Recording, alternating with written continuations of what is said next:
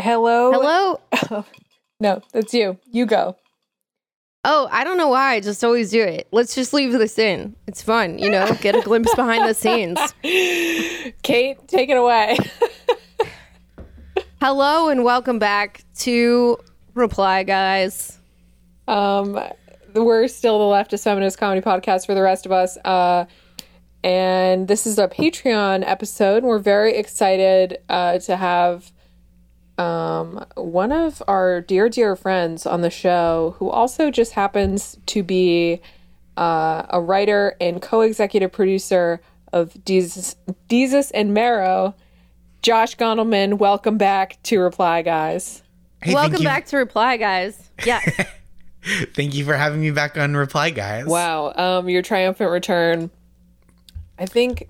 Wait, when you when You you know- you, did a you did a drag his ass. You you might have done one of We the. did Joe Biden. We did Joe Biden. yeah, we dragged Joe Biden. And- Can I ask you something about that, Josh? that worked, and he's now no longer in the race. Yeah. Okay, we, so- we demolished him. what were you gonna say, Kate?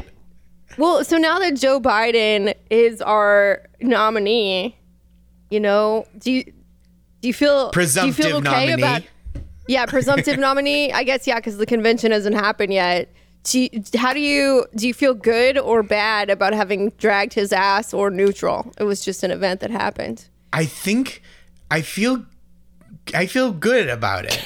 I still agree that he's got like a real draggable ass. Yeah. And I think like I guess of of the possibilities now, the better possibility is that Joe Biden is elected president.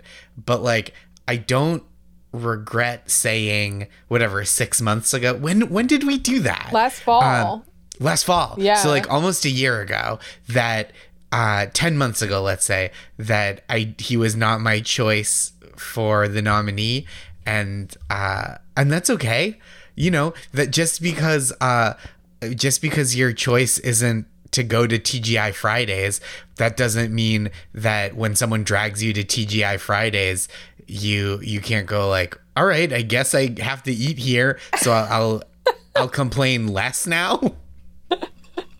Yeah, like you don't want to ruin the dinner, but at the same time, That's exactly right. we all know it's a TGI Fridays. I get it. Exactly. Yeah, I don't want to yeah, ruin the there's- dinner. There's and so, no there's no pretending that it's not a TGI Fridays. right, and your parents are like, "Well, grandma and grandpa would be much happier if we went to TGI Fridays than if we went to this sushi place." And you're like, "I guess okay. How long do we have to make uh, these decisions based on the elderly?"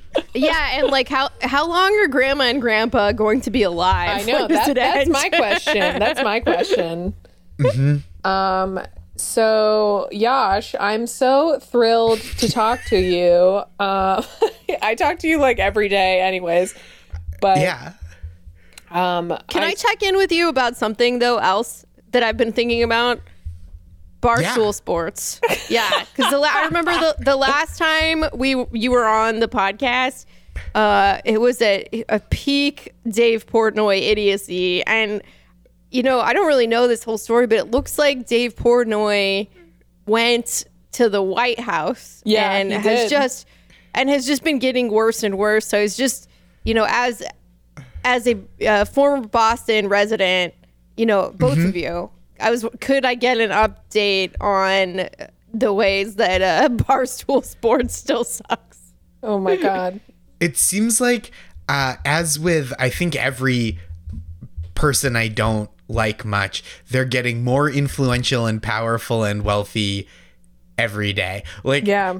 did you his outfit and like general demeanor when he emailed or e- emailed when he was interviewing president trump he dave portnoy looked like he just lost in court. Like he Yeah. looked like um he he was so he had the the demeanor of like a tertiary arrested development lawyer